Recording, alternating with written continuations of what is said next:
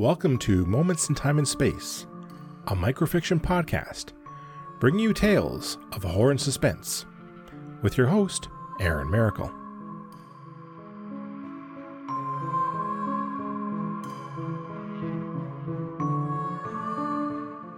Hello, everyone. It is easy to forget what the energy of youth brings. Charlie finds out today that listening to your elders might be a good way to live longer. He will also understand that victory is all a matter of perspective. Charlie watched as the last vampire crumbled into dust under the rays of the midday sun. Twenty-two of these horrible creatures had been found within the abandoned warehouse, and a small team of hunters had managed to destroy them all. What do you say, old man? Charlie asked a hunter standing near him, whose name no one knew. Is this a win or what? The old hunter glanced at him and slowly shook his head.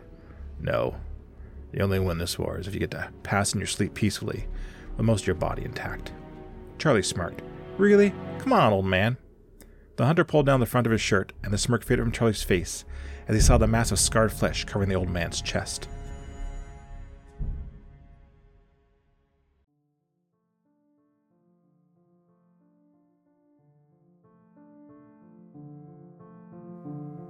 Don't forget to always respect your elders. Thank you all for listening to this moment. And if you like what you heard, please subscribe to the podcast and leave a review.